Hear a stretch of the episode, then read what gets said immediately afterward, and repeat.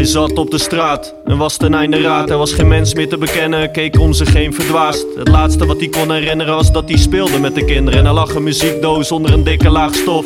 De tekeningen erop waren stijlvol en tof. Maar was vergeten te lezen wat er klein op stond geschreven. Maakte de doos nooit open, middernacht bij volle maan. Had de muziekdoos meegenomen, neergezet bij zijn raam. En op een zekere door de weekse dag kon hij niet slapen. Dus hij keek uit zijn raam en zijn blik viel op de illustratie op de doos waar muziek uit te horen was al draaiende. De klok sloeg 12. Zijn hart bleef stilstaan en hij belandde in een plaats net naast ons bestaan. Hij zag iedereen als schimmen, maar niemand zag hem staan. Hij werd niet ouder en hij zag alle mensen die hij lief had.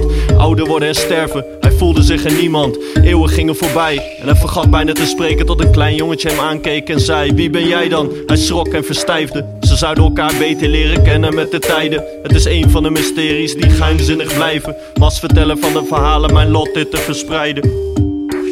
Wie luistert naar? Mysteries daar. Voor hij die het wil zien, raakt de juiste snaar. Wie luistert naar? Mysteries daar. Voor hij wie het wil zien, raakt de juiste snaar.